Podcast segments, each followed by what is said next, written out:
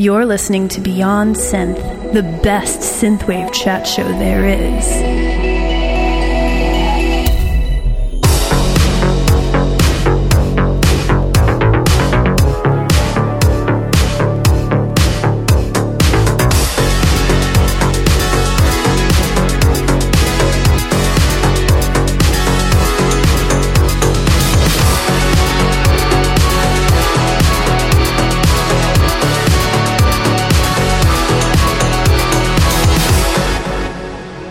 Hey there, welcome to the show. This is Beyond Synth episode 345. On today's show, I'm going to be chatting with The Rain Within. And uh, before we get to that, I just have a few things to say, and then we'll listen to a song, and then we'll chat, and that's what we're going to do, because that's what we do here on Beyond Synth, the best synthwave chat show there is. So I would just like to say that I put out a video on YouTube that you should uh, check out. Remember back earlier in the year when I was obsessed with that Artgrid ad? The let me show you how to create an amazing ad using stock footage. You know that one? Anyway, so I filmed this video in May that I intended to release in May.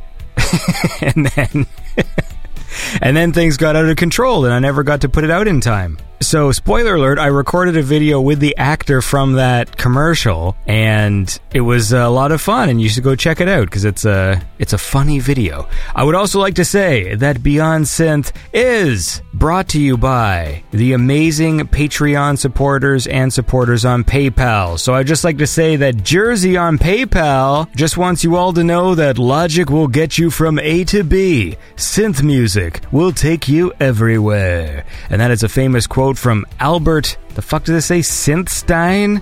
You remember him, he was a genius. And I would also like to acknowledge Marcus Nord. Marcus Nord's a cool guy who uh, just sent a gift on PayPal, the triple six. So thank you, Marcus Nord, for supporting the show. You are a cool guy. And what else? Cenotaph is back, and, uh, ooh, Adam Conway has upgraded his support. That's right, he is now in the $10 club. Adam Conway is a cool guy, and you should all know it. And also, just to uh, keep everyone's anticipation, is that it? Keep your anticipation in check? That's not the thing. Keep your hopes in check?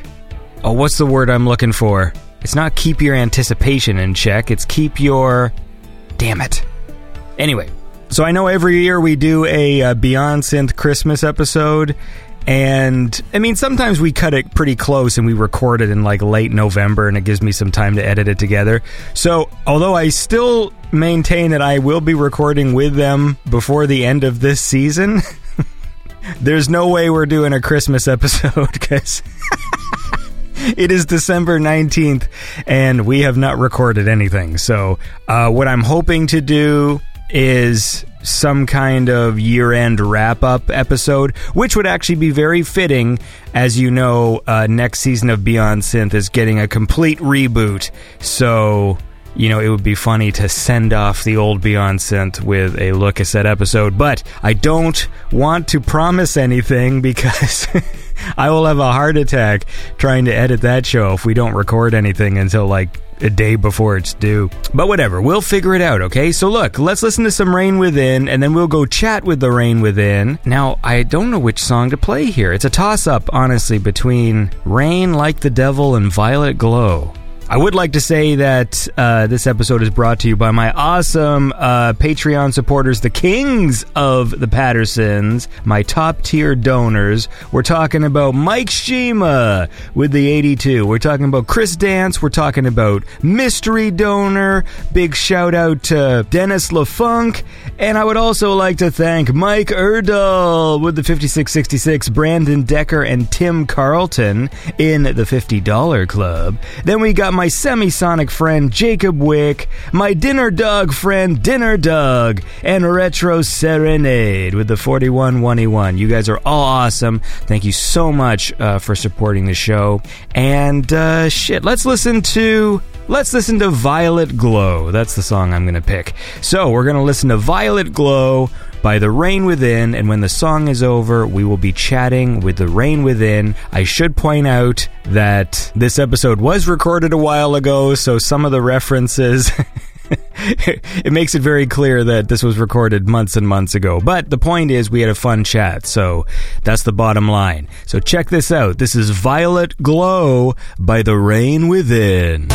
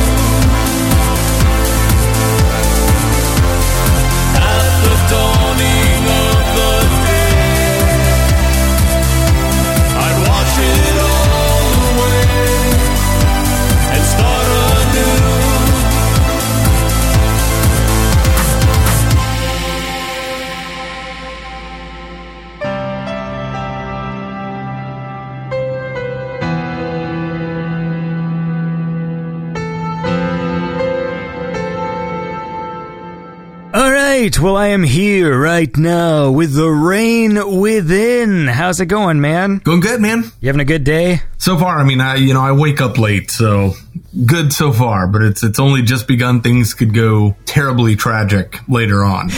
this interview is going to be like a gotcha journalism, where I just like pull up old things you said and just confront you with things. it's perfect. Perfect. That's what I like waking up to. Yeah. of course to do that, I would have had to have done research, and my audience knows I don't do any of that. So you are Andy Deane, is that correct? That is correct, yes. So you go by Andy? Are you an Andy? I am an Andy. There you go. I've talked to a few Andys this season. It's interesting. Often when I meet people, they prefer to be called Andrew because it's like more serious sounding. Yeah, I'm not a very serious guy, so uh, Andy works well. Sweet. Well, you're, you're an Andy after my own heart, then. That's good. nice. So I want you to tell me about the rain within. But lately, I've noticed uh, since I don't do research that everyone I talk to happens to be part of like another band that I didn't know about. So, do you have another band that I don't know about? Possibly. Okay. I mean, it all depends on the circles you run in, but I um not my first band, but my first band that, you know, I, I toured with and everything is called Bella Morte, you know, toured in the goth scene for years and, and still do. We just played a, uh, a goth convention called Dark Side of the Con up in New Jersey a couple weeks ago. But The Rain Within is actually named after a song on the second Bella Morte album that I wrote called The Rain Within Her Hands. And that song kind of stylistically led to The Rain Within all these years later as uh, Bella Morte became more guitar driven and stuff, you know, live drummers and stuff, I really miss doing synth pop and, and, you know, more 80s influenced sounds. And so I, just as kind of a hobby or just kind of a, you know, something for fun, I, I wrote a couple of Rain Within songs before I'd even named the act. And I released actually on um, digitally online a cover of uh, Stay With Me by Shakespears Sister. And then years later, I finally put together an album. And after I put out the album, I pulled the album because I was like, that's not exactly what I want this act to sound like. And then came my first EP. And uh, from there, it, it started gathering steam organically and then I started doing shows. You know, just kind of from there, it just kept growing and growing. And uh, eventually signed to Negative Gain Productions when they caught a show of mine in LA. And uh, that's where I'm at today. So, for people listening to this, if they're familiar with your work, they might get mad at me for not talking about Bella Morte. So, just so I have some context here, are you the creative driver of that project as well, or is that more of a band? Like, what's the deal? So, uh, Bella Morte at this point is me and uh, my guitarist slash co-writer Tony Lukmansky. So it's the two of us, and we hire a drummer whenever we play. Usually, it's a, a guy named Christian Carver who has his own project, uh, synth pop kind of EDM project called Carve R Carver. So it's C A R V dot R, and uh, he's doing some really good things on his own too. But he's he's our drummer ninety nine percent of the time when we uh, when we play anywhere live. So Bella Morte is still a thing. It is. I'm much more active with the Rain Within. But uh, I hope to be writing songs with both acts until you know until I'm in the grave. So okay, because I should just preface for the audience that we're going to be mostly focusing on Rain Within today, which is yeah what I figured. Yeah. Okay, so so, but I just want to make sure we touch on it because you know if someone's a fan of yours and then they they go this this asshole interviewer man he never talked about Bella Morte. so there we did it. It's done. Yeah. So then, okay, so you said so that project was moving sort of more guitar based, and you wanted to do more of the synth pop stuff. Did you consider like having Bella Morte just sort of move in that direction, or did you feel like Rain Within was different enough that it needed to be this thing? I felt like it was different enough, and the the stuff I was writing with uh, with Bella, I felt was good, and it didn't need any changes. You know, I liked where it was, and if I had switched it up like that, I'd have probably just ended up missing the guitar style stuff. You know, mm. so it was easier just to separate these things. And it's there's you know I, I love writing with Tony, but also writing by yourself. You can go at your own pace, and I, I write a lot of music, so that's that's also another nice thing about having us you know a project that's completely your own. Do you like alter your look? Not so much. Sometimes I uh, I'm more inclined to put my hair up with Bella Morte than I am the Rain Within. How do you describe that haircut, right? Because it looks sort of like it's kind of like mohawky, but then it's like long because it's like short at the sides, but then there's like the long stuff on top. Like, what is this? It's kind of morphed into kind of its own creature. I don't know, I but I do know that I like it. Like I've just had the same hair forever, and I'm like, this just kind of works for me, whatever it is. How do you put it up?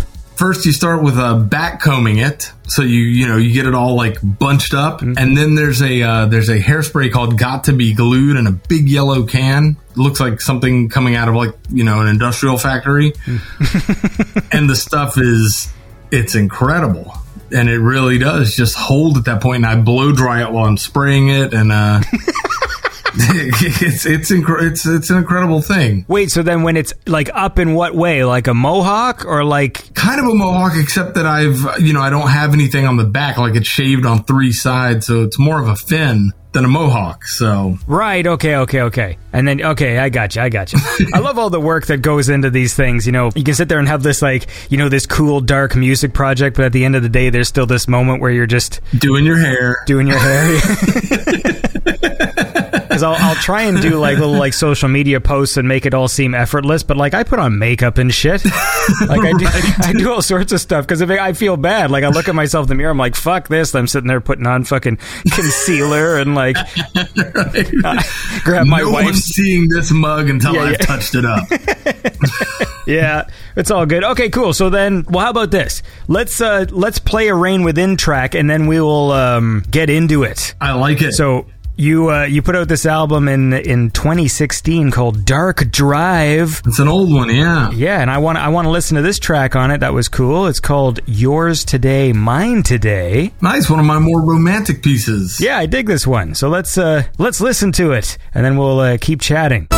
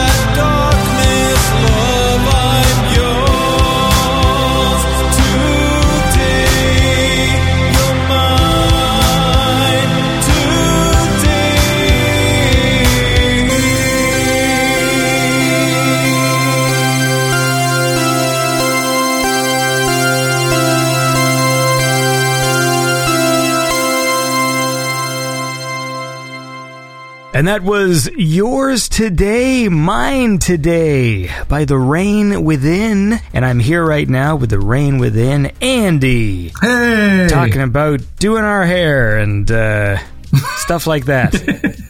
all the important shit. Yeah, yeah. That's what I was hoping to talk about today with you. Yeah. So you also you have toured as Rain Within, right? Yes. Oh yeah. My last tour was 2018. I uh, did a full U.S. tour with um, VNV Nation. When you do live shows as Rain Within, what's your setup? Do you just do it solo, or do you bring some people? Yeah, it's just it's just solo. So it's just me and uh, me and some synthesizers hanging out. Are you are you like a gear guy? I am the exact opposite of a gear guy. I'm a, I'm a songwriter first and foremost. Like I'm really happy that there are gear guys out there because I don't know that I'd be be a musician if I had to deal with like um you know sound design. I like to jump in and write a chorus and then add a verse to it. And uh, I don't like to sit there and be like, is this bass synth perfect? That's just not my area. Like I'm a, I'm a songwriter. So when you're sort of composing a track, then what do you do? You like to use like the same sort of instruments, like as you're coming up with like tunes and things, or what what what drives you creatively to sort of make the song? I definitely have some like uh, soft synths that I, you know, that I that are kind of my go tos. And what I'll do is I'll pull up a lot of the presets and tweak from there to get, you know, to get exactly what I like. But I, I don't really uh, build songs from the ground up. But I'll find something that's in the area of what I'm looking for, get the song written, and then tweak it to make it something unique. You know. What would you say is the overall like tone of Rain Within? Because it's synth pop. It's got you know got a bit of dark kind of vibe to it or whatever. Like, are you like a happy guy? Are you like a goth kind of guy? What's your deal? I'm a, I'm a happy guy with that uh, that undercurrent in my brain all the time of we're all going to die and nothing that none of this means anything. but I am upbeat and happy. I know we're not going to be here long. I'm not going to I'm not going to mope it out, you know. Yeah, yeah, yeah. Like, but and and as far as like the Rain Within's overall mood, like it just depends. Like the song we just listened to is very romantic, but my latest album, Horror Show, and the album that my next album that I'm working on now, it's really tied up in body horror. You know, the movie genre body horror, where you're uh, kind of using physical pain and your own body betraying you to be a metaphor for non-physical problems. Are you a fan of the body horror genre? Oh my god, yes. like yeah, I'm, I'm already like I'm already watching the uh, watching the clock for the new uh, Cronenberg. film Cronenberg. Yeah, it's just I was gonna say I don't like to tell people when I record these because often we record them and I don't release them for several months and then everything's out of date. But uh, oh, I just posted the comment because it made me laugh. Hold on, I, I watched the trailer again. This I'm I'm not super fan of this kind of stuff. I find it upsetting. But someone wrote the funniest comment under the trailer for the new Cronenberg film. It's called it's Crimes of the Future, right? Is that what it's called? Yes, And hold on here, I got to find it because it was awesome. I'm just excited he's back with Viggo Mortensen because those two are magic together. This okay, this is so I watched the trailer and the trailer is fucked up and then underneath this person wrote freaky horrible thing to produce and inflate the minds of watcher with terror. the world is sick. And that was the It's funny, but like one of my favorite things when I'm reading a review for a movie, because I'm a horror movie junkie, like just that's my jam. Like above anything else, like horror movies are my, you know, my go to thing. But whenever I read reviews and somebody's like, this movie was so slow and pretentious, I immediately know I'm going to love it. the only other thing would be when someone posts, why would someone make garbage like this? It's disgusting. Then I also know I'm going to love it. Yeah, you got to find that nice balance between disgusting garbage and pretension. Yeah, exactly. It's a hell of a tightrope, you know? Yeah. I, I do have an appreciation for like practical effects work. Oh, yeah. So there are times where I will be compelled to watch a thing, but not the movie. Like the thing that I find upsetting about horror movies is um, like I'm not keen on suffering, so I don't like Weirdo. watching people s- suffer or whatever. Like it, like that bothers me. But I am also interested in practical effects work. Yeah. So there are times where I'll just go on YouTube and just watch like. I, I went through this binge this year where I was just watching um, Hellraiser, just just watching clips of Hellraiser, like just the weird costumes and stuff oh, yeah. but I never still didn't watch the whole film, so I, I have this all of this out of context knowledge of Hellraiser, where it's just like is it part three? There's like a dude with like a disc shooting thing in his head. No, there's a guy with like he's got like a piston drill thing that's like going into his head, and he like wiggles his head as he talks. I don't actually. I all my Cenobites are all mixed up in my head, and I've also read the books. So is the Cenobites like? Is it a creation of the movies? Like the idea that they're all these sort of wacky things? No, no, he's had like characters like this even in the Hellbound Heart, like the book that Hellraiser is uh, based on, and you know, even in like uh, Cabal and stuff like that. They're what could be considered Cenobites. But I think what the movie did was like create, like, here's the main Cenobite. This is our Michael Myers, you know, but it's Pinhead. Right. It was more of that than like just a, a clump of demons anymore. Right. Okay. Yeah, because it looked like as the franchise went on, they tried to. They were almost like cartoonishly, like. Because I know I'm thinking of. I think it's the third one. I feel like there's a confrontation in like a junkyard, and there's this one of the Cenobites, and he's got a like this drill that keeps on going like back and forth in his head. he just it's a weird performance. It's like it's better than sex or something. Like he says that to the lady. Like I think it's three. That's my issue with like sequels. That that whole thing of how everything each sequel has to be more outrageous and bigger than the last. Mm-hmm. That is always like a bummer to me because I don't like movies that try too hard. And it's one of the reasons I think Kill Bill 2 is so brilliant because in Kill Bill 1, you have the big battle at the end and she's fighting hundreds, you know? It's just a bloodbath. And then you get to Kill Bill 2 and the last major fight scene is five seconds long and they never get out of their chairs. Yeah. and I thought it was brilliant. Like we're not trying to go bigger. This is a different story, you know. But yeah, the, the of course the Cenobites are going to get more ridiculous as time goes on because they're going to feel like they have to outdo themselves. I guess conceptually, I don't like when things keep going bigger because there's a certain ceiling to where you just get ridiculous. Like Marvel right now. Yeah, yeah. Like it's just so big that it's like, all right. it's hard yeah it's hard to pay attention to like for me i'm a i'm a big like doctor who fan and you know it would start out small with the seasons and as they would go it's like oh this time the universe is in trouble this time the universe and all of time is in trouble and like after that it's like you can't keep doing this because like there's no way to there's nowhere to go after this like the, you can't have the universe under threat every season finale because it's just not going to mean anything for me i don't like what, what i noticed they did with um with hellraiser and they do with a lot of franchises is just you know, when you watch the first Hellraiser, there isn't really the sense that Pinhead is even the main one. Like he's sort of like they sort of arrive as a group, and he happens to talk, That's the key. but they all kind of have sort of equal screen time. It's all just like look at these weird Cenobite creatures, but then clearly when they find out the popular character with audiences, and then they build the sequels around them, like you know, like fucking uh, Captain Jack and the uh, Pirates of the Caribbean movies and stuff, and then it just ends up like diluting the character. Of course, yeah. It's it's that same thing with music where it's like when a band becomes self aware of what they're doing, and instead of just doing it now, they know. And it,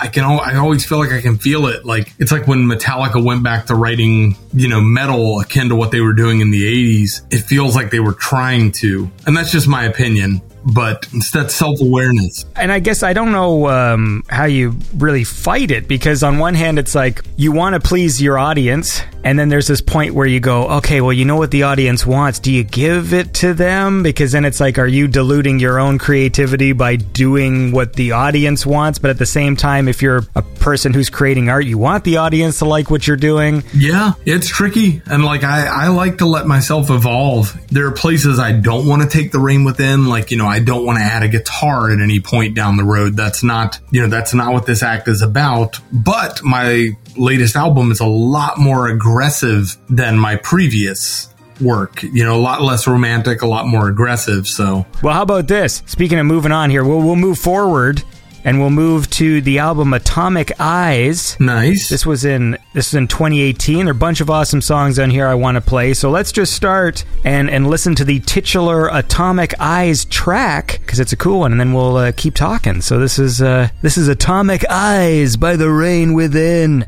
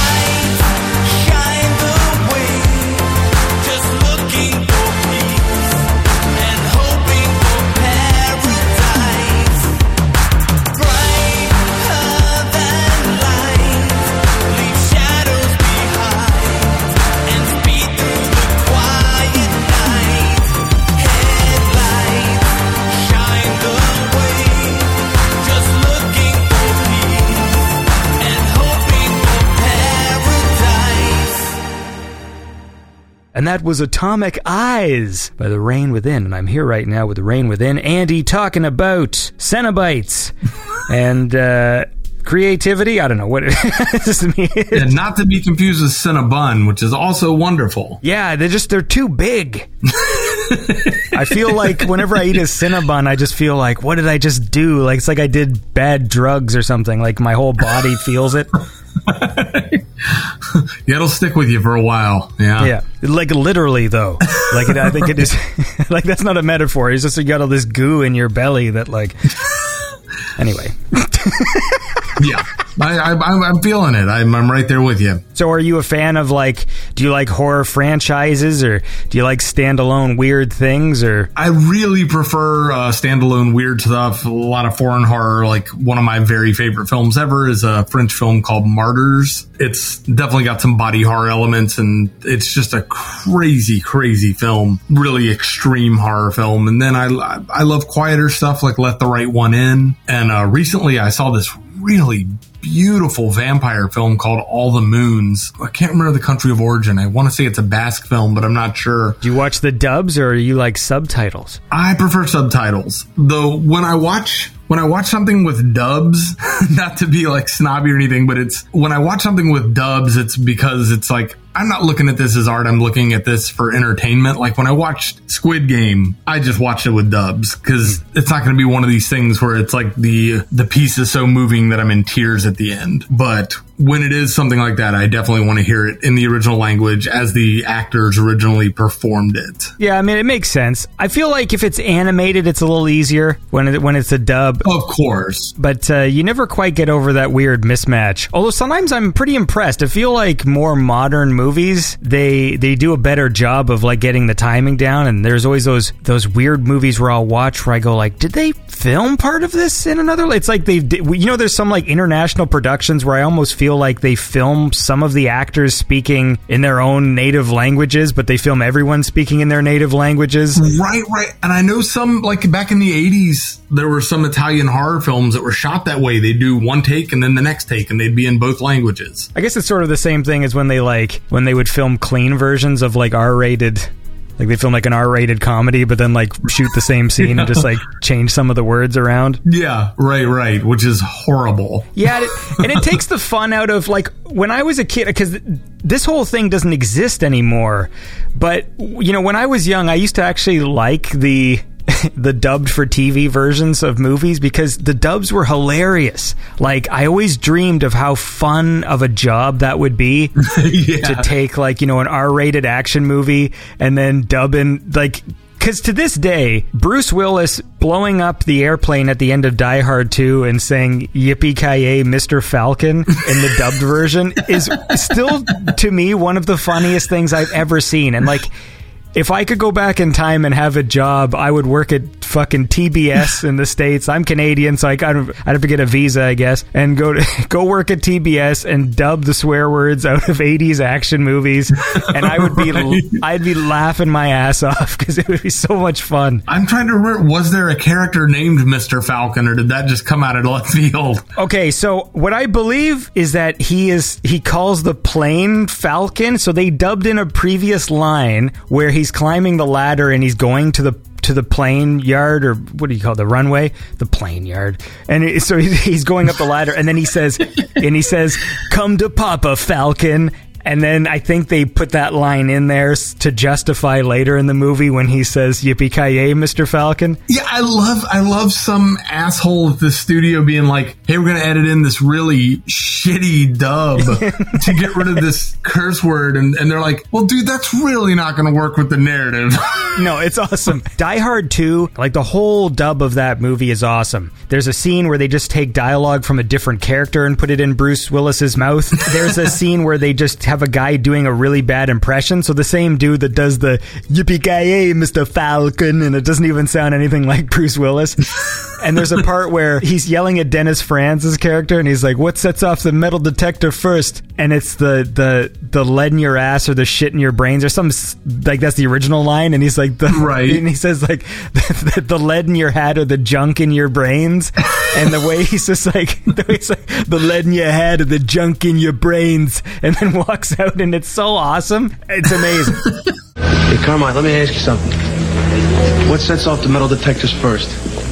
The lead in your hat or the junk in your brains? That sounds perfect. Yeah, one of these days, I think I got to go back on the internet because the original person who posted it was like on YouTube from like 20 years ago, and so the quality is really bad. And so I think someone should take the audio from that, but marry it with the uh, the Blu-ray quality picture. Absolutely. Uh, and and then release release it on VHS though. Yeah. Of course. Uh, yeah, there were some good ones back in the day. So then, what else? Uh, what, what what goes on in, in your life then? So we we you got the horror movies and stuff. What else does Andy Deane like to do? I work in production, so I'm I'm always always busy. You know, outside of making my own music, working in production and stuff like that. And uh, but I also have you know I'm on Patreon, which I know a lot of artists are nowadays. So I write, record, and master two songs for that every month, which is pretty insane. But I've been doing it for three or four years now and haven't missed a single month, you know, of that two song deadline. And that has made writing songs and producing songs like really easy for me now. like, Right. like it doesn't take a lot of time. I've, you know, this practice has just done wonders. How does that work then? Is is your new album like a collection of these tracks that you've been working on like month to month? And that's the thing. That's the, uh, that's the other thing. It is not. Ooh. so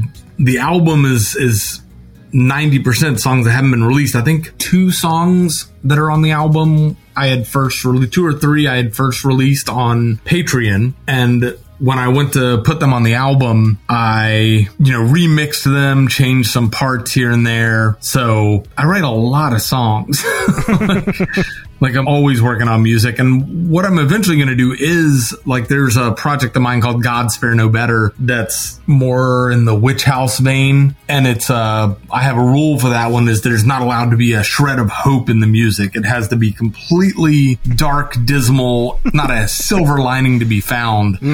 And I've got like an album and a half or two albums worth of material for that project just on Patreon alone. So I am going to start releasing some of that stuff publicly and doing some like limited edition discs, you know, things like that, limited edition merch. And uh, nothing I plan to tour with or anything. And nothing that I'm really even necessarily pushing, but something I'd like to be out there for anybody who gives a damn. So I've never heard anyone pronounce Patreon the way that you do. I don't know. this, is, what did I say? this is new to me. Do people say Patreon? You know, maybe, maybe I'm the, maybe I'm the one weirdo. I've, I've no, I see. Sometimes whenever I hear a new pronunciation, I'm always wondering if I'm the idiot.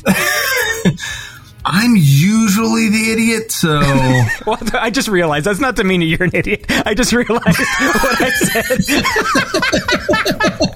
but in this case, my friend, it's you. what a loser. you talk like stupid people. With your two songs a month thing, like, is your Patreon exclusively Rain Within, or is it just any sort of Andy Deane related project? It is all over the place. There will be Rain Within songs that are exclusive. There'll be remixes that are exclusive. And like I do some um post punk. I do, uh, you know, I write some post punk stuff and put it on there where, you know, I'm, I'm playing guitar and stuff like that. And I do a lot of, I have a, an instrumental project called Small Precious Lights and it's all slow, sad, sweet instrumental stuff. So it's kind of all over. I do uh, horror punk, you know, I do some songs with that. Um, what the fuck? How many fucking things do you have? hey man, you write two songs a month and see see what No, your you- ass comes up with. no, but it's just like, it sounds like you have like 80 different uh, acts. I really do. Like at this point, it's a lot. Well, that's cool. I mean, keep yourself busy, right? Yeah, exactly, exactly. But yeah, I've, I've I write in so many different genres on there. I even have just some straight up like one of the songs I did last month was just a modern pop song, something you'd expect to hear on like a new Miley Cyrus album or something. Well, it's good to get all those, uh, those all these facets of yourself out there, right? Yeah, absolutely. And like, you know, it's one of those things when I was uh when I was in high school, at least at the time, I was very typical in the way that like I had my because I was a metalhead and that's all I listened to and everything else sucked, you know? And I think just growing up and getting older, I'm so much more open minded about music and genres. And, you know, in high school, I think being a part of a scene was and and loving metal and stuff like that was defining me as a person in a lot of ways when I needed that and now I'm just me, you know, and what I like it doesn't define me. So I'm way open minded now. I listen to stuff from oh, I listen to more hip hop than anything else probably at this point. Although this sounds weird now because we, we talk about all these different genres, and I'm here to, to bring us back to the rain within because I want to listen to another song. Nice. I want to listen to the track While I Am Here. Oh, cool, cool. Because this is one I dug from the album, so let's listen to that and then we'll keep chatting. This is uh, While I Am Here by The Rain Within.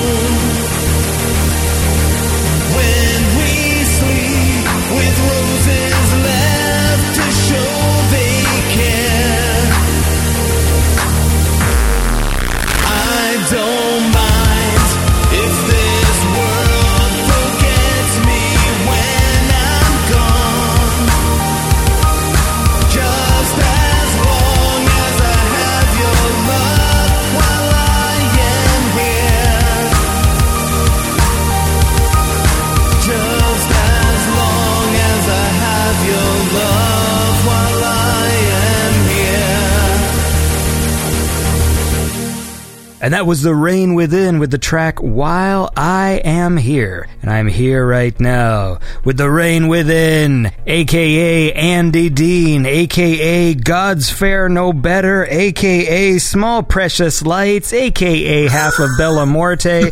What's does your post punk act have a name? No, I can't. I can't decide. like so, like I, I keep trying to come up with names, and I'm like, no, that's stupid too.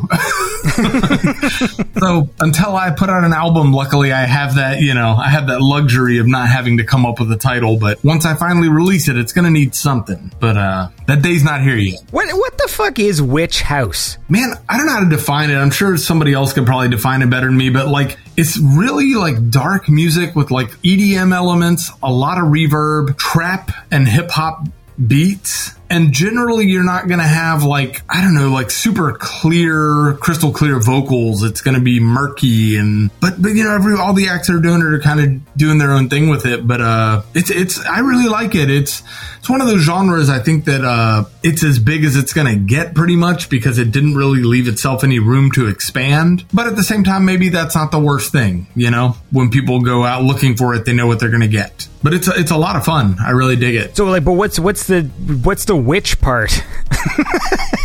Witches? I, am just trying to figure out like What do you have against witches? No, I got nothing against witches. I I guess, or, or do I? You know, I've never actually thought about it. Like like actual witches, like Wiccans. Are Wiccans witches? I think they probably call themselves witches at the very least. I think that counts. I don't know because I don't know how I feel about real life devilish magic. That's a, that'd make a good shirt. Yeah. I don't know how I feel about real life devilish magic. people people wouldn't know whether to cross the street because you're a crazy Christian or what. yeah. Oh, that's true. Yeah. Like maybe this guy's on our team, maybe he isn't. Yeah. Plus, I'm always carrying around a Bible. I feel like some people just find that whole look kind of off-putting. And I like to swat people with it. Yeah. Feel the real weight. Yeah. I remember when I was a kid, uh, I guess they probably, obviously, probably don't do this now, but uh, at one point someone came to our school and gave everyone little Bibles. That's insane. Yeah, I know. Holy remember- crap, man, that is terrifying. Holy shit. I remember I, I had it on me at recess because there was this this episode of Doctor Who where there was they were in this place and it was like this satire and the, there were these they were called caretakers of this this giant building and they carried around this rule book with them and it was sort of like a satire about red tape and rules and regulations and all these things and they followed it to the letter and so I carried it around for a while because I was like pretending to be these characters but I didn't quite understand the weirdness that it was a Bible. Because I think, I think some of the teachers, like if they saw me playing with this thing, like maybe was like a bit off-putting or whatever. Because like I, I didn't give a shit what was written in it. I just liked that it was this little book. You know, they had these little thin pages. Right. You know, the paper in Bibles is very thin because there's so many pages for some reason. Yeah, yeah. and so it feels nice to turn the the pages of the little book. Anyway, that's my that's my story. So basically, you were an insane child. Yeah, yeah. That's, uh, that's what we're getting at. That's where this is, this winding road is taking us. Yeah, yeah. it all started with the uh, word of the Lord. Somehow you got the Bible and Doctor Who mixed up, and Yeah. that's what creates a really fucked up adult human being. nowadays with the vacuum left by so many people you know like not having any sort of religion i feel like that's what the marvel and all these things are sort of filling that gap for people now when you see how seriously people take these uh, these franchises like your star wars and lord of the rings and all this stuff Yeah. which I would prefer, to be honest with you. I always thought it'd be funny to like just start a like Lord of the Rings religion and like proselytize the same way they do in church, but like to kids, like and then Gollum he did take the ring to Mount Doom, but he fell in the lava and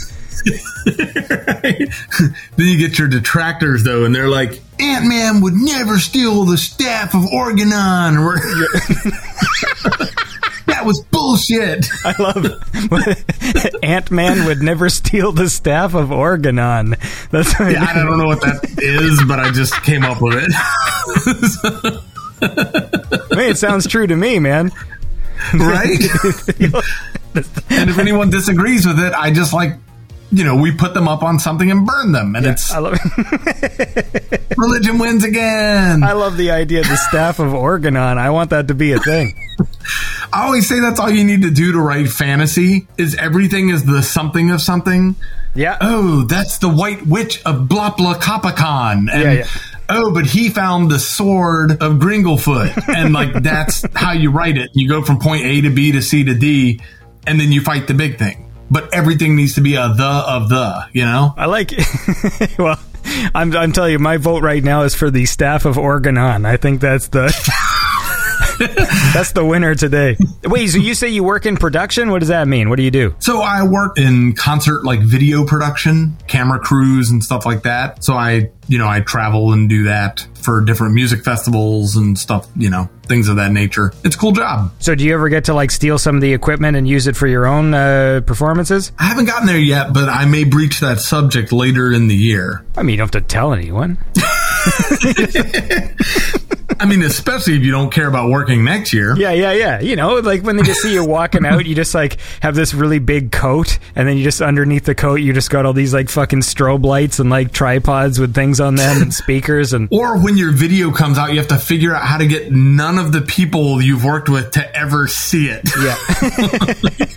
like, dude, let me see your laptop for 15 minutes. Well, I think we'd all be in trouble if everyone found our laptops. Oh, yeah, it'd be terrible. That's where I uh, do all my embezzling or whatever. right? Oh, I love embezzling. You know what? What is embezzling? it's the opposite of outbezzling. Embezzling is just stealing money from the company you work for. Is that what embezzling is? It's just a word it I know, is, but I've never. It is, but if you give it a different name, the poor guy that steals someone's purse and gets two hundred dollars out of it, and they get ten years in jail. Embezzling, you can still $18 million from 2,000 people and you're you lose your job for a week. Man, I should get into embezzling. I feel Embezzling's like uh, way better. Yeah, it's yeah, way yeah. better. Yeah, I'm tired of getting dinged for all these purses I keep stealing. I know, I know. It's not worth it. It's just not worth the effort anymore. They're making it impossible for purse for, stealers yeah, around the for, world. For the little guy, the little guy little We thief. need to unionize. Yeah. well, look, all this talk of embezzling makes me want to listen to some more music. So, uh, you had this instrumental track that I dug on Atomic Eyes called Android Hearts, which is cool. Oh, thanks. I, I really like that one. That almost didn't make the album, but I was like, this album needs a capper. It needs a needs a finishing piece, so I, I added it. Yeah, well, I dig it. So let's listen to it. Uh, cause it's cool. It's called Android Hearts and it's by The Rain Within.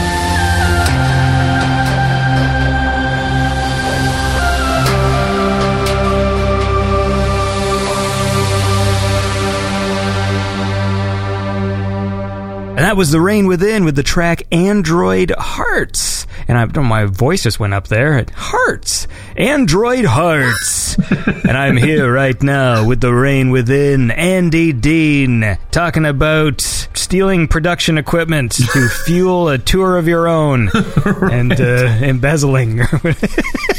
That's what we're that's what we're getting into here. yeah. Purse snatching, you know, whatever. Yeah, purse snatching. That's a term I haven't heard in a while. right, right. I don't know why I would want to hear it.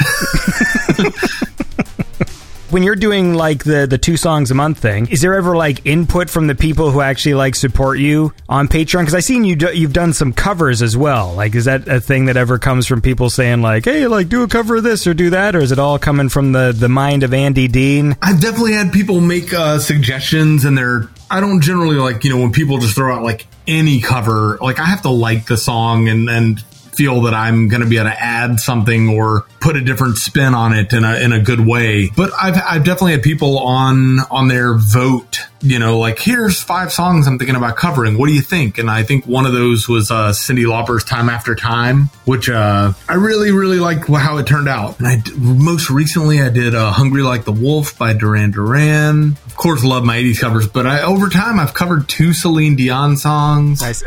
theme from Titanic, and uh, more recently that song "Ashes" from Deadpool 2. Really beautiful song. I covered that one. I did "Nights in White Satin" by the Moody Blues not too long ago. Did "Ghostbusters," which was super stupid. Yeah, my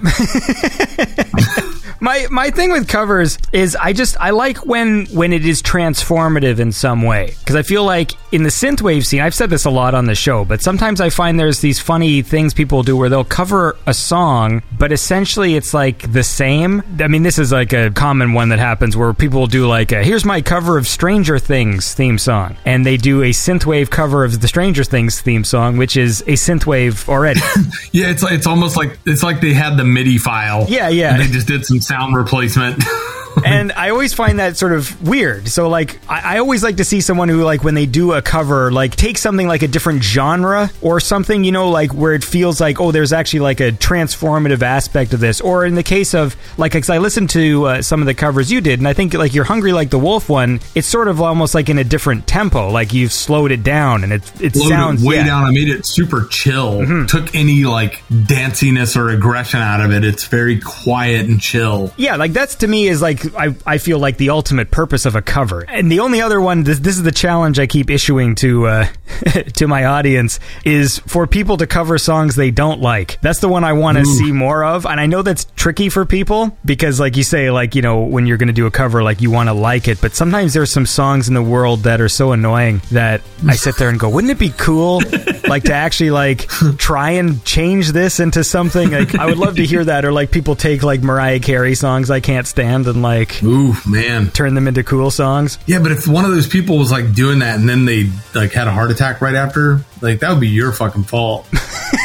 That- That's what's going to Yeah. happen as they're listening to the old shitty music and just like It's like all I want for Christmas, and then uh, uh, fuck Beyonce. It is true that that's what most of the people who listen to this show say. That- that's the most common comment I get. It's, fuck Beyonce and fuck you. Uh, so wait, so for the like the live production stuff, then does that mean like you are constantly on the move? Like if you work for this place, you're like going to different venues, or do you have like a location, or do you work within a certain radius? So I do a lot of gigs throughout the year, um, working with you know lighting crews and camera crews around Virginia. But I was just in Florida for a festival, and um, I'm going to be on the road literally all of June and July, traipsing around the U.S. So so it just depends on when I'm working and what's you know what I'm needed for at the time. So like you live in Virginia? Is that the reason? Yeah, yeah, yeah, yeah. Yeah, I don't just I don't like just favor it. be fucking weird. I don't really know too much about Virginia. What goes on there? I don't know. It's fine. I think every place is just about who you know. Hmm. You know, aside from being in, I'm not going to get political here, but I don't want to live in like a deep red state. Sure. But aside from that, anywhere I'm at, if I'm around people I care about, I'm fine. Yeah, yeah, yeah. And yeah. I don't like hot weather. That's the other thing. I'm not a big fan of hot weather. Could do some. I, I wish that we got to choose like sweating or panting. Because I might just choose to pant. You know, Yeah. shirt stay dry. I look a little ridiculous, but I can live with that. Well, I mean, there, I've seen some crazy people around the city that do that. Yeah, but they're sweating at the same time. It's Yeah, yeah. completely fucking pointless. Yeah, you got me there. I think this year, what I wanted to start doing is keeping a journal of all the days where the weather was perfect because I'm starting to think that there, there just aren't that many perfect weather days in the year. Yeah. Like, and especially now as like the climate is sort of like morphing around, I feel like we just keep going between like extremes. So like the summer now in Toronto gets really, really hot. Like it gets super, super hot, but then the winter is really cold. And then it always, I feel like there's probably like maybe 10 days a year that I'd be like, you know what? This was a perfect day. Cause I don't, I'm not really like a t-shirt and shorts guy. Same, same. I want to wear the clothes I like. You know, I like long sleeves. I like jeans and pants and stuff. Yep. But I like a nice, I like a warm evening, but that's not too hot. But like it's you know it's nice. You feel comfortable in like the clothes you wear and whatever. And and I want to start just keeping a journal. Like so every time that happens, go like today was a perfect weather day. We would you know went on a nice walk and had a drink on a patio and blah blah blah. I love those days where it's like I can wear my hoodie or not, and mm. either way, I feel great. Do you like to wear a hoodie with a logo on it? Sometimes a logo, sometimes not. Like I always keep one whenever I print hoodies. I always, you know, get one printed in my size for me. So I've got a lot of me hoodies. Yeah.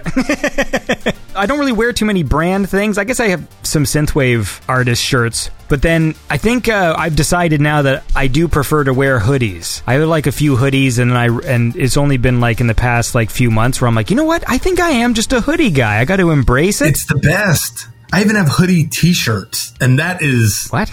That's next level. it's so fucking comfortable when you go to the theater. You can throw your hoodie up, even though you're in a t-shirt and you're comfortable. It's it's just. I'm telling you. I didn't like, even know that was a thing. Totally is a thing. I got mine at H and M. I don't know where else, you know, but they're so freaking comfortable, and they look killer too. I love them. A hoodie T-shirt. Yeah, hmm. it's exactly what it's. And I also like my t-shirts long. I like long t-shirts. I paid money for this thing. Uh, that, it was advertised on Instagram, and it was like dad bod T-shirts because I'm like a skinny guy, but I have a belly a bit, which I want to get rid of. But you have to do diet and stuff. You know, it's like what They the hell? don't. There's surgery for that now. Uh, yeah. hey, assholes, cut my stomach off.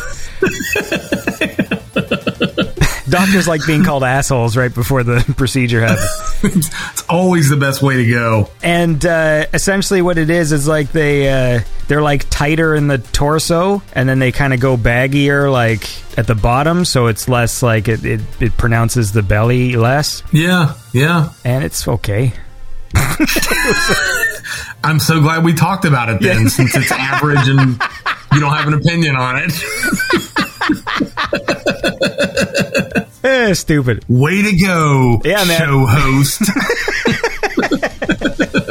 well i never claimed to be a good one but like like you just like once i put my show on patreon it did uh, it, it gave me the the impetus to make sure i keep on putting these out regularly yeah, so that that that is why it's happening it's not because i'm good at it I just like to do stuff a lot. Yeah, yeah, yeah. well, look, how about this? Let's move forward. We're going to move to the year 2021, which you've described as your more aggressive album horror show. Yes. And uh, I want to listen to uh, this was a track I dug off it called State of I guess I'm uh, maybe I'm not necessarily picking the more aggressive ones, but I was going to pick the track State of Mind because I think that's a cool song. Cool. And uh, let's listen to it, and then we'll keep chatting. This is uh, State of Mind by The Rain Within.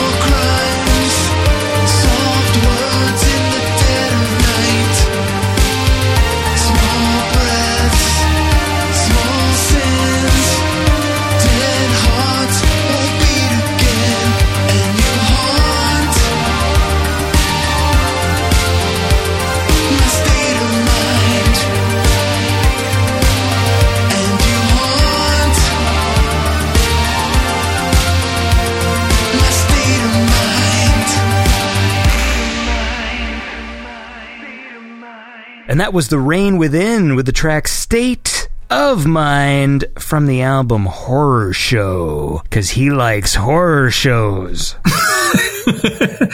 That was the best segue ever. Holy shit. I just want you to know I'm paying attention. The listeners' ears are going to be bleeding after that. Oh, they're bleeding all the time. so what's what's this one about then? Yeah, like I was saying, uh, a lot of the tracks on the album are very horror oriented, like especially the songs like Cut, the opening track, and then the title track Horror Show. Those are definitely aggressive tracks and they, they get a lot into body horror and I didn't quite get it out of my system. So the next Rain Within album, which I've already started working on, is gonna follow in that vein. And the first track I'm working on is actually called Body Horror. So I'm really like, you know, hitting it on the nose with that one because it's been such a huge influence on my work lately. But uh yeah, the album's definitely, you know, a darker a darker album than previous Rain Within albums, less romantic album. And I, I just love writing this stuff and that's where my brain is right now as far as creating sounds. So Why was the the earlier stuff more more romantic? Were you like courting a lady at the time? What was going on? no, no, um you just go through life and I don't even know what shapes what I'm writing all the time. Sometimes it's just kind of what's flowing easily. I don't like to force anything, you know? And uh, that's what was flowing at the time, and this is what's flowing now. Sometimes I wonder if doing a lot of live shows has something to do with it because you. You know, you get such a reaction to the more aggressive pieces, you know, at live shows. Maybe that had something to do with it maybe life you know we were obviously in a very tumultuous time so politically in the us it was in you know it's been insane and so everything kind of Yes. i guess added up yeah. Well, lu luckily it's all calmed down now, right? Everything's good. oh oh certainly the us is definitely not insane Well, what can you do but laugh? Uh, yeah, I mean, at this point, like you can, it's hard to leave the U.S. Like nobody wants U.S. citizens. like, I would take Canada without, like, I would move in a second, no problem. But it's not that easy. You'll uh, you have to get used to some kind of wacky weather. I can deal with wacky weather. I don't know if you're going to be. I don't know if that fucking uh, t-shirt hoodie is going to fly up here. Well, what I'll do is I'll wear it under a heavier hoodie, Yeah. and that way, once I go inside, I'm still in a hoodie. What you do is wear the one, wear the t-shirt hoodie back to front, and then wear the big hoodie over top, so your head is like completely covered. Oh, the ultimate sleeping on a plane outfit. You don't even need to bring a mask. It's fucking perfect, dude. Yeah, We should market this. I like to consider myself an ideas guy. right, right. I got a lot of great ideas like uh, that one I just said.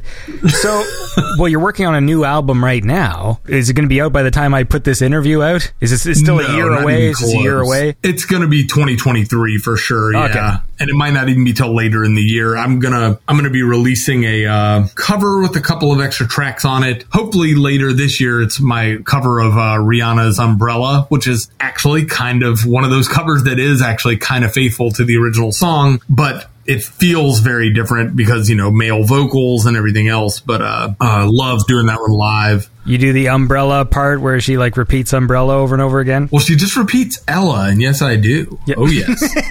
hey, man, I don't fuck with Riri. Whatever Riri does, I'm doing it too. You know, Well, I guess you got to get pregnant then. She's pregnant. it's going to be a really tough summer. It's going to be weird. But I saw Junior. It can be done.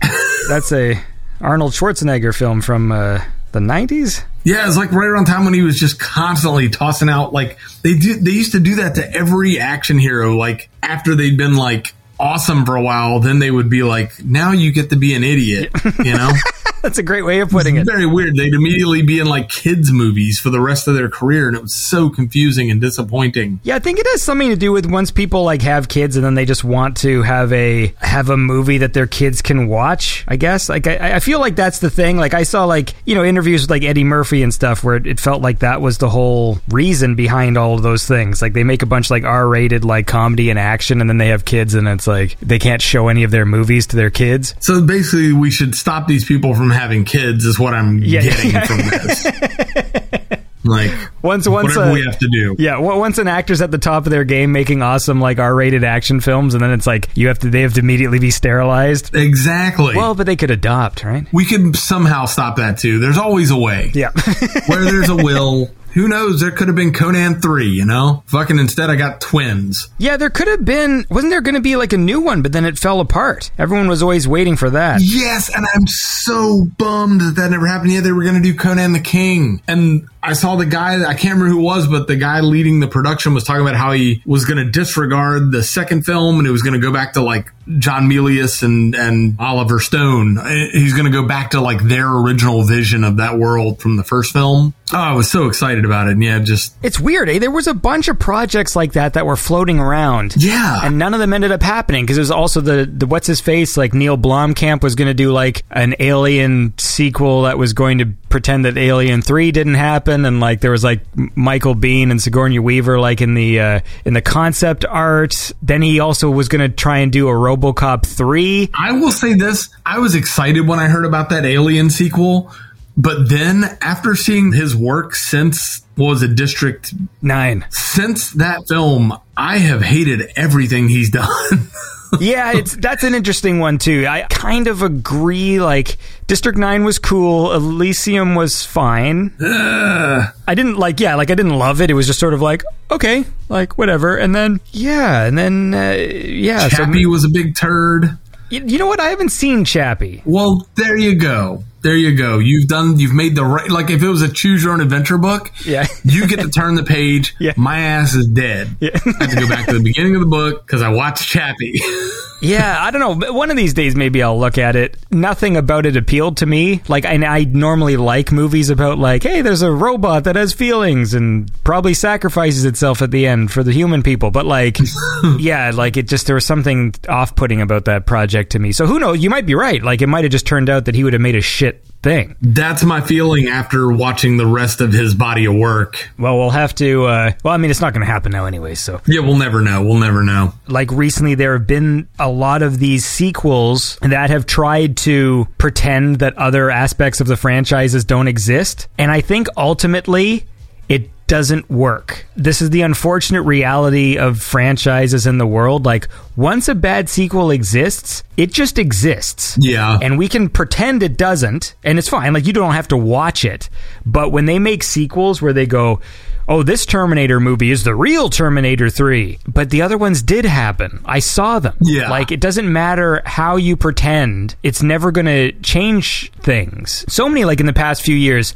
you know, well, like, yeah, Terminator was like an example of that, or like the new Halloween movies where they're like, actually, like, those eight Halloween movies in between didn't happen. Or, uh, or even, you know, when Star Wars, like, when The Force Awakens came out, like, there was a big sort of emphasis on let's not talk about the prequels. And, in, but then that trilogy went off the rails. That's why I really enjoyed the new Spider Man movie because it was just sort of like, you know what, we're just going to embrace all the stupid things that happened and, like, just try and, like, have fun with it or whatever. You know, and that's one of my problems, and I know it's an issue I have, but there's no fixing it. I have so much trouble watching a movie that's like just fun.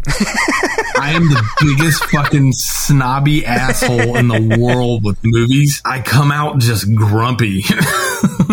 as grumpy as I get, you know. But man, I have so much trouble. But I keep going. But like not this most recent one, which I thought was fine, that latest Spider Man film. I thought it was fine. But the one before it, that is one of like my top five worst films of all time. like just like they were pouring dog shit into my eyes and ears. Like I don't even understand like his high school friend, like why he's in the movies. And they did this thing where he's got a crush on a girl on a bus, but we're dealing with like world ending scenarios with this Mysterion or whatever, Mysterio, whatever his name is. But we're supposed to also care about his high school friend's crush. And I am sitting in a theater. It was kind of like when I saw The Last Jedi, that second of the new Star Wars trilogy. Hmm. We don't like to talk about that here. But, anyways, go Dude, on. there's a scene in the casino hmm. where like this drunk leprechaun alien mm-hmm. gets mixed up and thinks BB-8 is a slot machine mm-hmm. and starts putting coins in him, but then BB-8 can use those as bullets later. Mm-hmm. And I had this moment where I like I was by myself at the movie and I kind of like lifted up a little bit and looked behind me to see if everyone was as furious as I was. They weren't. My audience will be upset because I, literally went off about this movie for two years because I really didn't like it. But like for me, Last Jedi was a movie that was like a death of a thousand cuts. So I know like there's a bunch. I know there's like asshole fans, you know, on the internet who want to blame whatever like progressive politics and this sort of stuff. For me, I just felt like the movie was like a series of just stupid decisions, and they just came at me so fast and furious. Like the whole movie, I was just going like, what, what, why, who, what? I, Yes. I've never. And you brought up a thing that I go off on all the time that nobody ever talks about. Is I do not understand the logic of BB-8. Like the actual droid itself doesn't make sense to me because like in the first Force Awakens, we establish that he's full of bungee cable because there's a scene where the ship flips and bungee cables shoot out of him so he sticks to the wall. And then we also see that he has a th- an arm that comes out that has like a lighter on it. He also has an empty space inside him where someone can like hide like a USB stick. And then in the next movie, Poe's ship is like something's wrong. There's electricity shooting all over the place. And all of a sudden we find out that BB 8 is full of little metal rods. This was like the first part of the movie where I was like, what is happening? He's like plugging electricity like it's a leaky bucket with all of these like little metal arms. And I'm like, so I'm just watching going like, so what's wrong with the ship and how is this the solution? Like, this is a cartoon. It's like, it, it basically they're going, it's the plugging a leaky bucket gag except with electricity, which makes no sense. Okay, so BB-8 is full of metal rods, but then this fucking alien dwarf fills him with coins. So I'm like, wait, he's hollow? And then he can shoot the coins. So it's like, so he has a mechanism to fire coins at such uh, a velocity that they are essentially bullets? Like, what's going on inside that thing? You want to know another character that makes absolutely no sense? Talk about Captain Phasma. Yeah. like in the first film, like you know, the biggest baddest ass stormtrooper. She's so badass. She gets her own fucking chrome stormtrooper outfit. By the way, you know she was designed after Phantasm, the movie, the the silver balls, the chrome balls. That's where her name comes from. I like chrome balls. Chrome balls. That's the name of that. that- I just named my horror punk project. but um, but uh, in the first film they like capture her and she's immediately like, okay, here are the plans. And in the second movie, she like captures two of the main enemies that she's been after, and instead of just killing them, she's like, that would be too quick. And she totally does like a Batman 1969 thing, or like Scooby Doo, where they put you on a conveyor belt, Yeah. so you have time to escape. It was like, why would you hire this idiot? She is the fucking Starscream of the Star Wars universe for the Empire. like if Megatron would just be like, we need to fire this guy. The fucking Autobots would have been dead in episode three. But that's Captain Phasma. Like she could have just killed it. It's like done. And she's like, no, string them up. Hook them to the hot dog chopper. You know, like the hot dog chopper. That's dumb. Listen, I want to listen to another song. All right. This, this will cheer us up here because, uh, you know, talking about Star Wars is always a depressing affair. it's like, Of course, of course. God, There's they, no winning. They fucked that thing up for sure. Okay, so this is uh, this is a track I dug. It's called "Forward in Reverse," and this is a cool song. And uh, let's listen to that, and then we'll keep chatting. So this is "Forward in Reverse" by the Rain Within.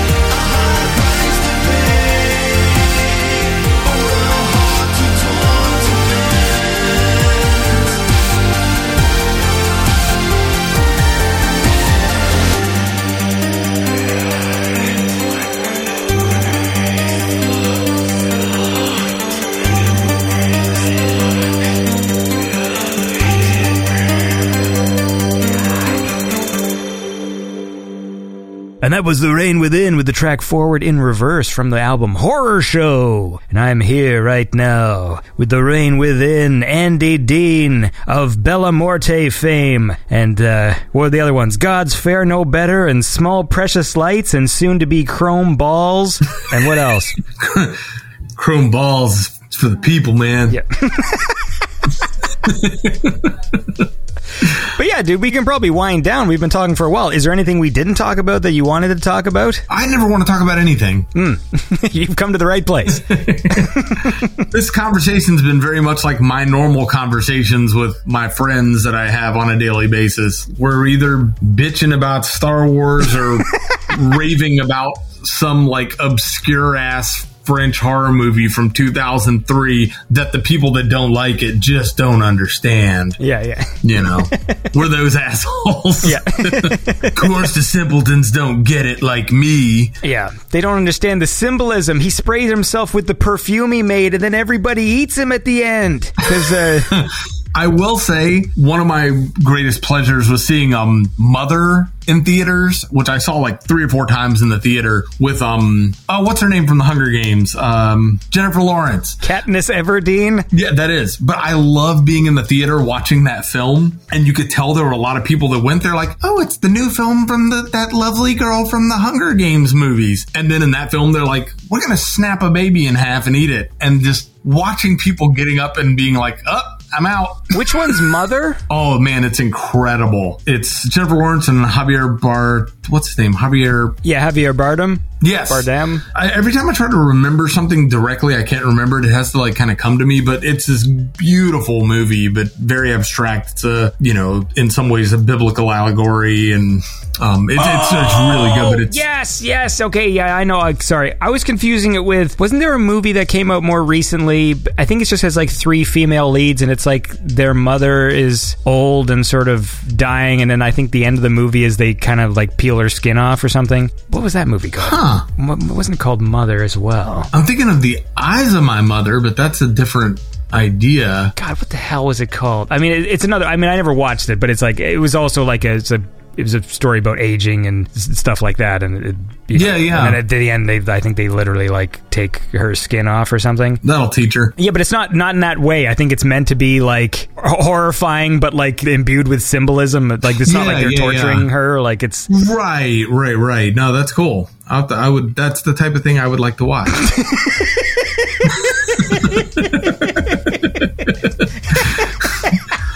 I say that completely unironically.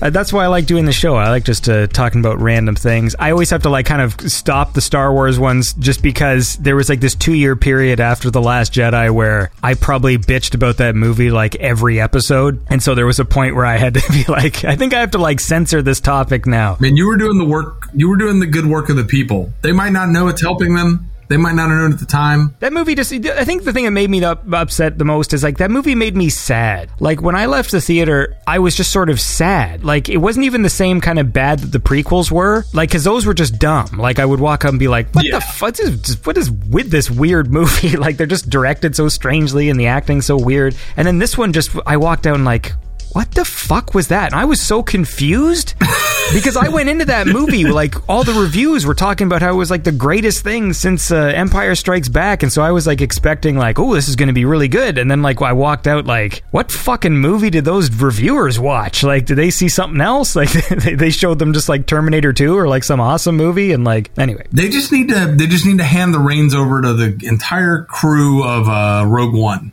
Yeah, like- Rogue One was cool. Yeah. that's the only one I think I liked uh, in the theater, and I do I do like the Mandalorian. It is very like simple, but it does make me happy. Like it, it feels like Star Wars to me. Right, right, totally. And, and I, the Ahsoka Tano, like her casting is on point. Yeah, and like and that stuff was all cool. Like I think different sci-fi franchises they they each do a thing that the audiences kind of expect. And I still think you can like have surprises and you know like do interesting things within them, but I feel like sometimes if you if you stretch them too far, then they just don't feel like the thing anymore. Agreed. I feel like this is happening with all the science fiction franchises. I feel like whenever I go on the, even if it's something I'm not, like I'm not a big Star Trek guy, for example, but I see the way people respond to like some of the new Star Trek shows, and I'm like, okay, so they're getting their franchise fucked with too. But it's it's almost like in a different way. It's like with like Star Wars with the Last Jedi. It's like they tried to make it like, oh, let's like explore the gray areas and like, oh, the people you think are heroes maybe aren't heroes and blah blah. And I'm like, that's not what Star Wars is. Like Star Wars is guys with capes and swords and space battles and like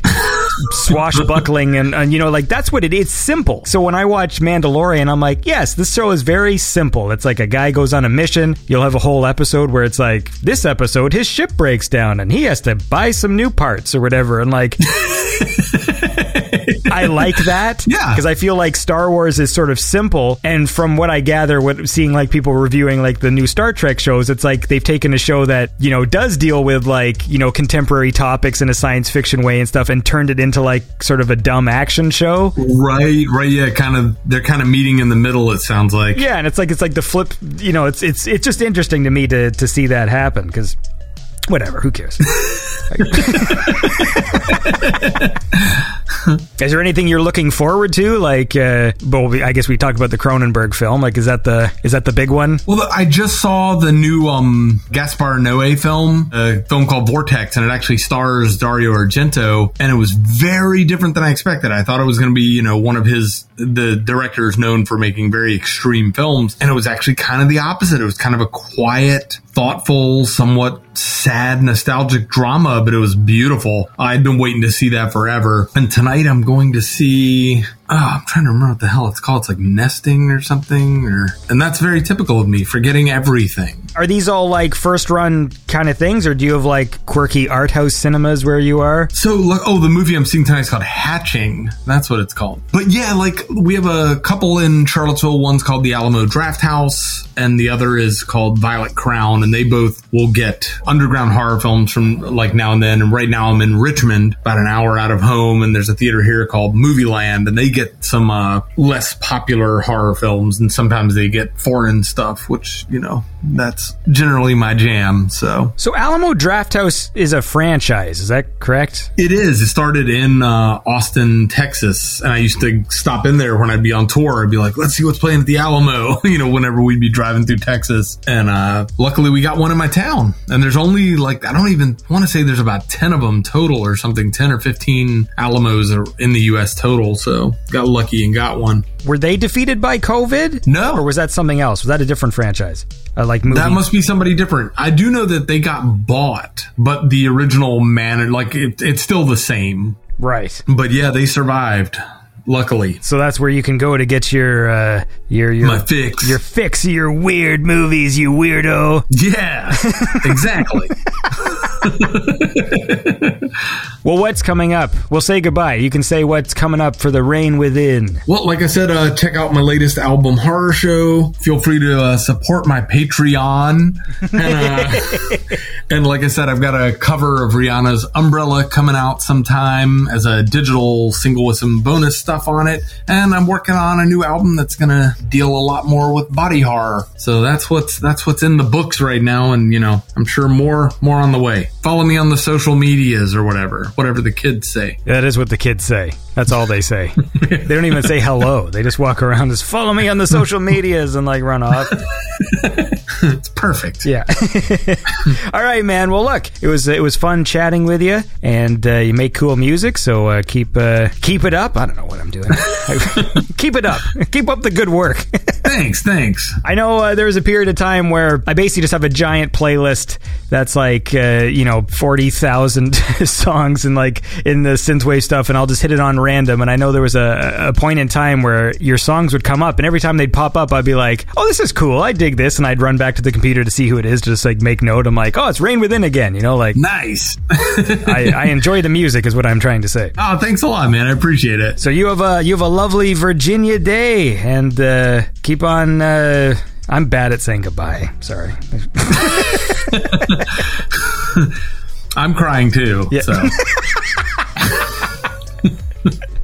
All right, take care, dude. you too, man.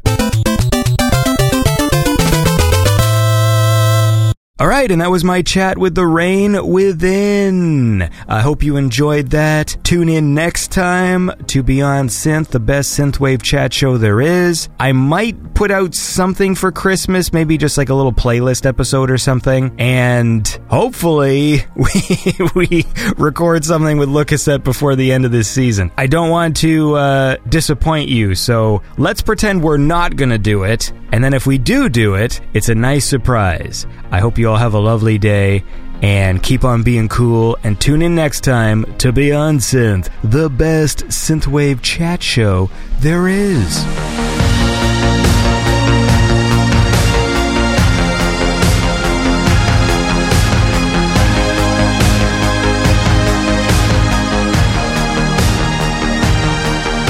Beyond Synth is made possible by the supporters on Patreon and PayPal. If you enjoy the show, please consider becoming a supporter at patreon.com slash beyond synth or donating via PayPal at beyondsynth.com. If you want to submit music to the show, please email beyondsynthsubmissions at gmail.com. Don't forget to follow and subscribe to Beyond Synth on YouTube, Instagram, Twitch, Twitter, and Facebook.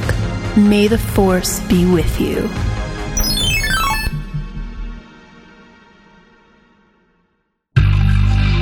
Beyond Synth is made in partnership with your mom.